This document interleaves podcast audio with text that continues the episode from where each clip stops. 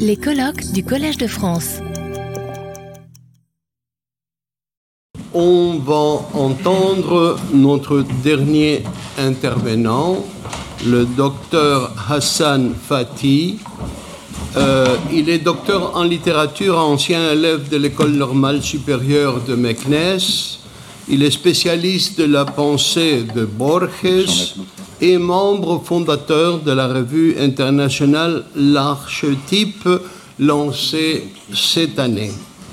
Euh, donc voilà, parmi ces publications les plus récentes, il y a Borges pour quelle traduction et le livre Un culte sacré. Bonjour. Tout d'abord, euh, avant de présenter ma communication, je tiens à remercier vivement Madame Ancheng et Monsieur Alberto Manguel pour l'organisation de ce colloque international qui traite d'une problématique peu abordée chez Borges, qui, est, qui soulève de Borges et la Chine. Et comme vous pouvez le constater, que euh, j'ai essayé de proposer deux photos. La première, c'est la photo de la Grande Muraille de la Chine. La deuxième, c'est une photo d'un empereur marocain. Et euh, bien évidemment, vous allez vous poser la question, c'est quoi le rapport entre Chine et Maroc? Donc je vais essayer d'apporter une réponse rapidement, c'est la muraille. Euh, si on va essayer de jeter un coup d'œil autour de nous, on va constater, on va remarquer qu'on est entouré de murs et de murailles. Donc, en rédigeant cette, communication, j'ai essayé de, de, faire mûrir une réflexion sur les murailles. Et bien évidemment, en adoptant une approche borgésienne et une vision purement borgésienne du monde. Donc, les images et les formes existentielles qui nous entourent nous permettent de comprendre les spéculations intellectuelles de Borges. En me référant à la muraille de la Chine chez Borges, je me suis interrogé si la muraille de la Chine représente une création unique. Immédiatement, j'ai remarqué qu'il y a des murs éternels qui forment l'identité du peuple et de la nation. Au Maroc, et plus précisément à Meknes, ma ville natale, la grande muraille de l'empereur Moulay Ismail entoure la ville. Une muraille qui n'est pas faite de pierres et de livres, comme il est mentionné dans l'histoire de la Chine, mais plutôt c'est une, muraille qui est faite de pierres et de cadavres d'hommes. La muraille devient ainsi une forme existentielle qui se dédouble à l'infini. Et euh, dans la muraille de la Chine, on est l'archétype. Examiner la présence de la Chine dans l'univers de Borges semble être une tâche délicate dans la mesure où elle n'est jamais présente en tant que cadre spatial bien déterminé. Dans les œuvres complètes publiées chez Gallimard, aucun texte ne met en premier plan de son intrigue la Chine en tant qu'espace central. La réception des textes de Borges n'a pas mis au clair si, c'était un choix hasardeux de la part de l'auteur ou bien c'était une convenance aux critères de son esprit cosmopolite. La Chine, selon Borges, prend une représentation archétypale dans le but d'aborder les charges culturelles orientales. La diversité civilisationnelle de l'Orient passe par l'image de la Chine qui émerveille Borges en faisant d'elle un espace archétype de la diversité intellectuelle et culturelle. Cet espace ayant toutes les caractéristiques de mettre en avant la notion de l'infini, inspire Borges pour élargir son champ de, perception et de réflexion à la fois philosophique, théologique et bien évidemment littéraire. La Chine, archétype de l'Orient, permet à l'auteur-penseur d'inscrire sa pensée dans un continuum infini de la reconstruction d'un univers complexe, reproduisant l'image d'un Orient à caractère, pluriel, dont les langues se contaminent, les mythes se complètent et même les textes religieux se combinent afin de peindre un Orient fantastique, fabuleux et grandiose, rimant avec la splendeur divine.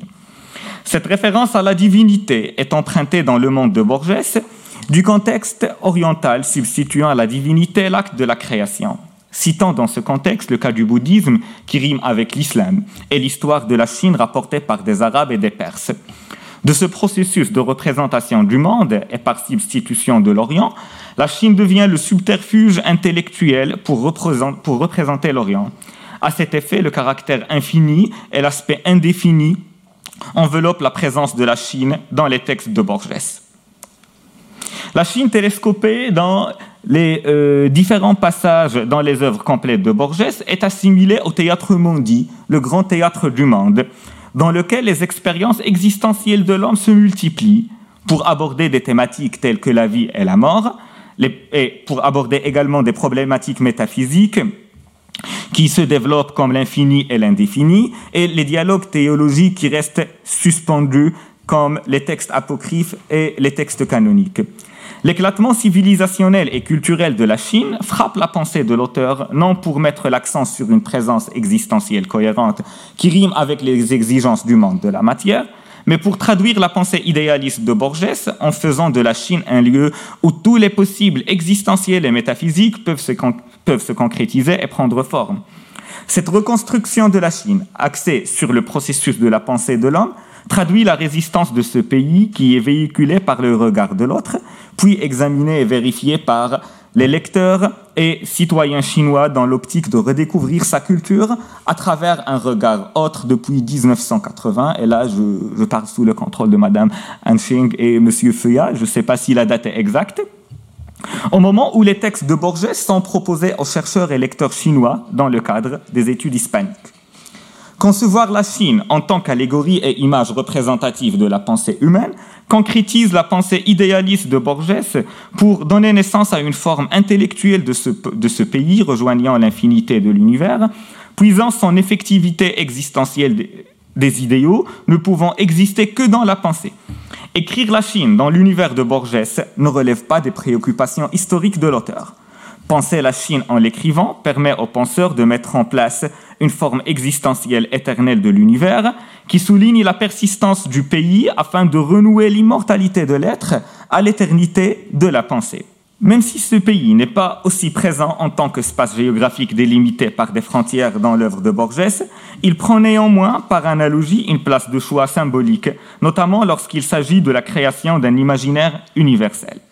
Pour bien cerner les propos de notre communication, et comme le confirme Borges, tout texte ainsi que toute réflexion s'inscrit dans le cadre de la continuité des travaux et des textes préexistants. Donc, il est indispensable d'inscrire notre réflexion sur Borges et la Chine dans la continuité des travaux déjà menés dans ce sens. En effet, aborder la Chine chez, Borges c'est évoquer l'encyclopédie chinoise, parler de l'empereur Xiongti, ou bien faire la distinction entre le labyrinthe zen et le labyrinthe Migang. La grande muraille de la Chine, selon notre travail sur les œuvres complètes de Borges, ne forme pas l'objet de réflexion principale de l'auteur. Certes, il consacre un seul, texte à la un seul texte à la réécriture de l'histoire de la muraille de la Chine, mais nous soulignons qu'il s'agit dans ce sens d'une image métaphorique pour soulever la problématique de l'éternité, véhiculé et assuré par le livre avec un grand L. Dans la présente communication, la muraille et les livres vont nous servir d'outils méthodologiques et d'images représentatives pour aborder euh, la présence et de l'absence de la Chine dans les textes publiés chez la Pléiade, puis dans un second temps de nous attraiter sur le legs universel véhiculé dans, les livres, dans le livre des êtres imaginaires. Donc, Ma communication sera articulée en deux moments. Dans la première partie, je vais aborder la muraille et les livres, un processus de recréation. Et vous pouvez remarquer que muraille et Chine sont entre guillemets. Donc, en rédigeant euh, ma, ma communication, je les ai séparés parce que tout simplement, j'ai constaté et j'ai abouti au résultat suivant que la muraille et les livres sont deux entités qui vont nous servir d'analyser et d'aborder la Chine chez Borges. Et puis, dans un deuxième moment, je vais essayer euh, de mettre l'accent sur la Chine revisitée par les êtres imaginaires. Et pour marquer une transition entre la première partie et la deuxième partie, il faut euh, mentionner et signaler que euh, je vais aborder les êtres imaginaires à partir de la conception borgésienne, et c'est là où les êtres imaginaires ne peuvent exister que dans un livre qui est euh, la source du monde de la matière. Lorsqu'on aborde la Chine chez Borges, il faut nécessairement se référer à l'acte de, de, création dans sa dimension purement ontologique, car elle est considérée dans le système métaphysique et fictionnel borgésien comme l'une des sources et des forces fondatrices de l'univers. La muraille de la Chine est l'image représentative de ce processus de création qui combine déconstruction et construction tel qu'il est confirmé par les historiens et les sinologues. À vrai dire, la Chine est présente dans l'œuvre de Borges comme le centre de l'univers pour créer ces cercles infinis répondant au principe de l'être et de la corruption pour attiser l'effet du double qui favorise les combinaisons infinies des archétypes. Borges confirme dans cette optique que les Chinois ont pensé et continuent à penser que toute chose nouvelle qui apparaît sur Terre projette son archétype dans le ciel. Fin de citation. Cela traduit clairement la double composition de l'existence du monde située entre le visible et l'invisible. Cette conception chinoise fait référence à la pensée platonicienne qui considère le monde comme une série de représentations de l'être et des choses. L'archétype est la seule vérité qui existe et qui crée une certaine effectivité ontologique aux images chimériques qui peuplent le monde. Cette affirmation émanant de la sagesse chinoise unit le monde des images et de la corruption à celui des archétypes et de l'être pour distinguer entre la vie instinctive et spirituelle de l'homme. Platon confirme ainsi que, je cite Platon, sans l'intervention d'une cause, rien ne peut être engendré. Aussi, chaque fois qu'un démurge fabrique quelque chose en posant les yeux sur ce qui toujours reste identique, et en prenant pour modèle un objet de ce genre, pour en reproduire la forme et les propriétés. Tout ce qu'il réalise en procédant ainsi est nécessairement beau. Fin de citation. La présence de la Chine dans le monde de Borges respecte les fondements de la théorie du double. La muraille, image métaphorique de la Chine, est la conjonction du monde de la matière et du monde de la pensée. Les livres brûlés, allégorie du monde invisible, assurent la construction de la muraille pour donner vie à une forme existentielle faite de corps et d'âme, d'une image visible et d'une autre invisible. Le, monde nommé les dix mille êtres selon la philosophie chinoise n'est donc voilà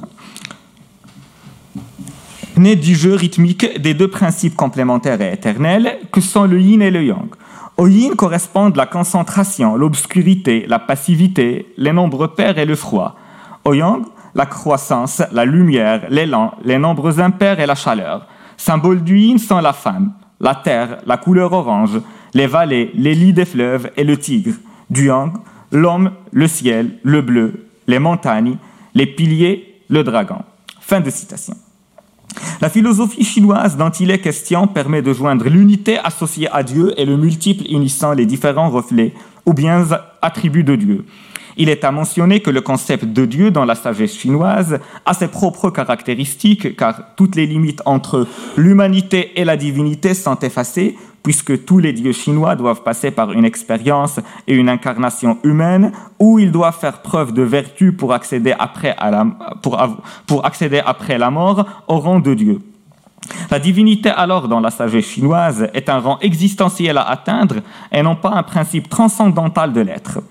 La pensée chinoise impacte les réflexions de Borges pour démontrer que derrière chaque création existe une cause d'où émanent les principes ontologiques appelés Tao, qui est traduit souvent par principe. Cela appuie le raisonnement borgésien qui inscrit le monde avec toutes ses composantes dans une logique de recréation basée sur des causes premières de son existence. De cela apparaît en filigrane le taoïsme, un des trois éléments fondateurs de la pensée chinoise la dialectique du yin-yang se présente par Borges comme une loi organisatrice de l'existence du monde. Par cette dialectique, la pensée idéaliste participe à fonder une épistémologie propre au principe Tao, unissant les principes spirituels, consistant à vivre en accord avec la loi divine, ce qui s'inscrit dans une vision panthéiste de l'un en suivant le Tao. Tout est nature, tout est Dieu.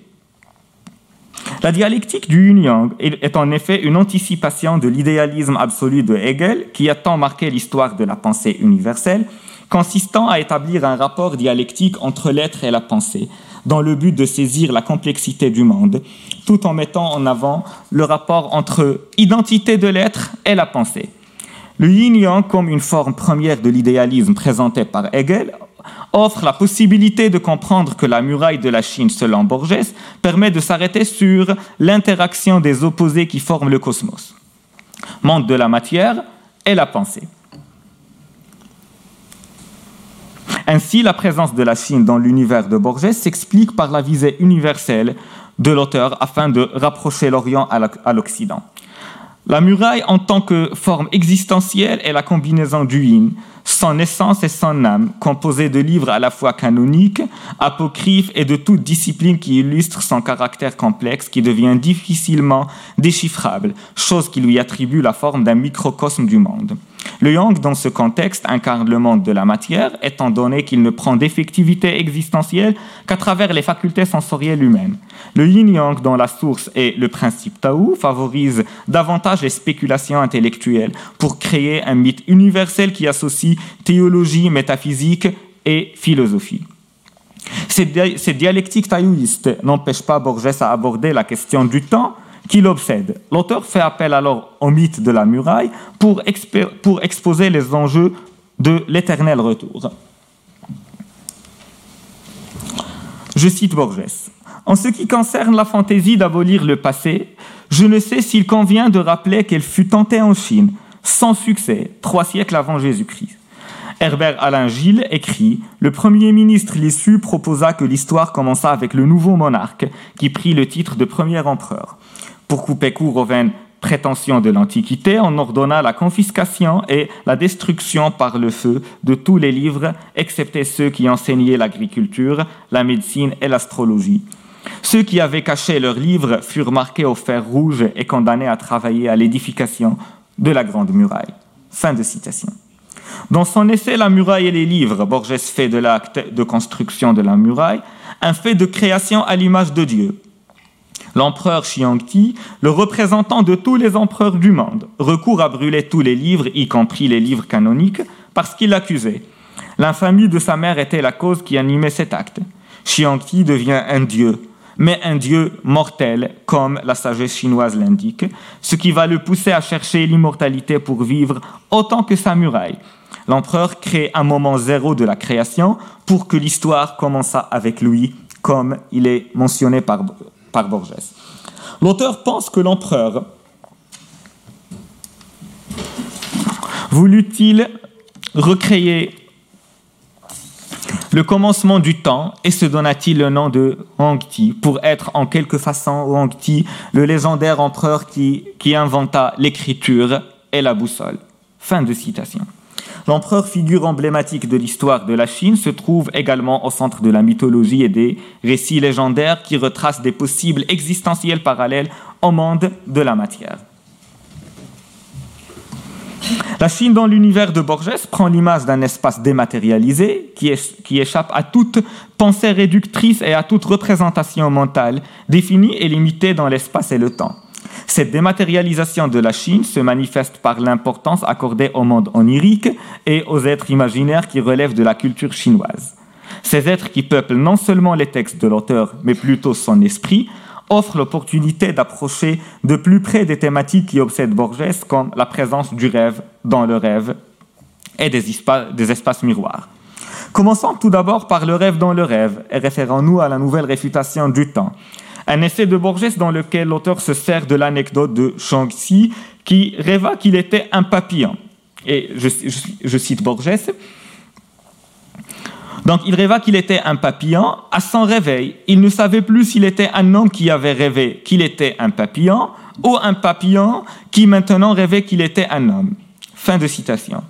Le rêve impactant l'état d'éveil rend la conscience de Shang-Chi inhabituelle. L'anecdote illustre la notion de relativité dans la mesure où on décrit l'impact du rêveur sur le réel, qui, dans le cas de cette anecdote, lui fait changer sa nature ontologique à travers un effet de miroir qui dédouble le réel en forme onirique débridée.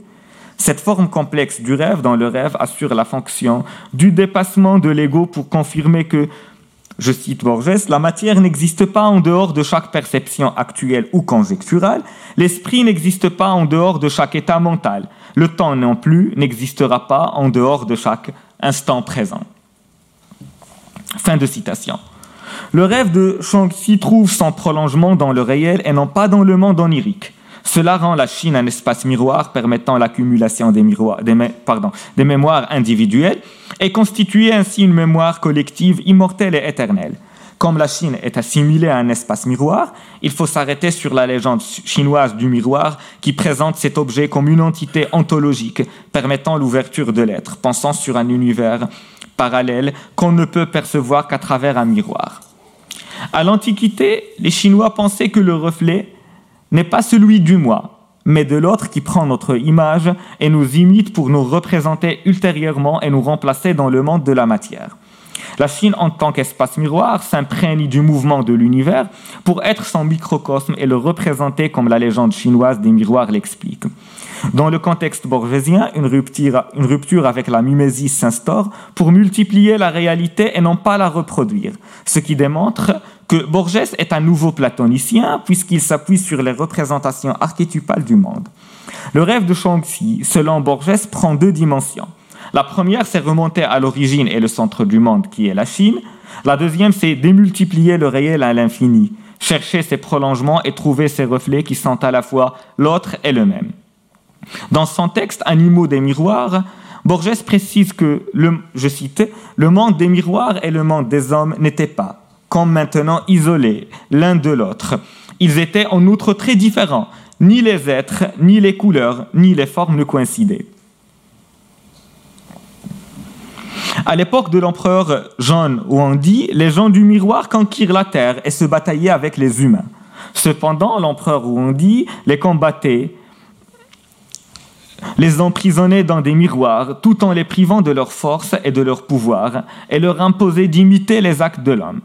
Dans ce sens, le miroir, qui fascine effraie Borges, prend dans le contexte chinois une dimension existentielle comme, il ne s'agit pas d'un simple objet, mais d'un moyen qui assure un équilibre cosmique tout en assurant cette relation d'altérité indéfinie et indéterminée qui lie les êtres aux choses et à l'univers. La conception platonicienne pousse Borges à s'intéresser au legs imaginaire de la Chine qui gagne plus de place et d'intérêt dans l'encyclopédie du livre des êtres imaginaires. Les créatures présentées par Borges peuvent être catégorisées pour aborder la métaphysique, la théologie et la philosophie de la Chine. Pour ce faire, Borges présente l'une des créatures les plus représentatives de l'imaginaire chinois, à savoir le dragon. On attribue à cette créature la paternité des, des, empereurs pour mettre en avant leur caractère de force et de résistance. Le dragon est assimilé à un dieu qui participe à la création de l'univers. Ainsi, Borges distingue les types de dragons en précisant que, je cite, la science les classe par genre. Le dragon céleste porte sur le dos le palais des divinités, qui autrement s'effondrerait à terre. Le dragon divin produit les vents et les pluies. Pour le bien de l'humanité, le dragon terrestre détermine le cours des ruisseaux et des fleuves. Le dragon souterrain garde les trésors aux hommes. Fin de citation. Pour Borges, l'histoire des dragons n'est pas une fin en elle-même, mais elle lui permet de s'arrêter sur la cosmogonie chinoise afin de prouver la complexité de l'univers. Dans la même perspective, Borges, consacre un autre texte à cette créature emblématique et s'intéresse davantage à la forme existentielle du dragon chinois, qui a à la fois le caractère d'un dieu, un caractère divin, des anges et même d'un lion. En somme, le dragon est l'emblème de la sagesse, chose qui justifie l'assimilation des empereurs chinois au dragon. Pour conclure, en consultant l'encyclopédie du livre des êtres imaginaires, la Chine gagne plus de terrain à travers son aspect intellectuel et civilisationnel. Plusieurs textes approchent la Chine et renvoient le lecteur aux spéculations intellectuelles à travers les réflexions de ces philosophes pour mettre en exergue la, sagesse chinoise, archétype de la sagesse orientale étayée par l'histoire du Simurgh qui fait tomber sa plume au centre de la Chine pour commencer à tracer une histoire de la sagesse orientale. Borges exprime sa fascination face à la singularité de la pensée chinoise. Dans son texte Le Phoenix chinois, Borges précise, et je vais conclure avec cette euh, citation de Borges, les livres canoniques des Chinois nous déçoivent souvent, car ils manquent du pathétique auquel la Bible nous a habitués. Tout à coup, dans leur cours raisonnable, une touche intime nous aime. Je vous remercie. Retrouvez tous les contenus du Collège de France sur www.colège-2-france.fr.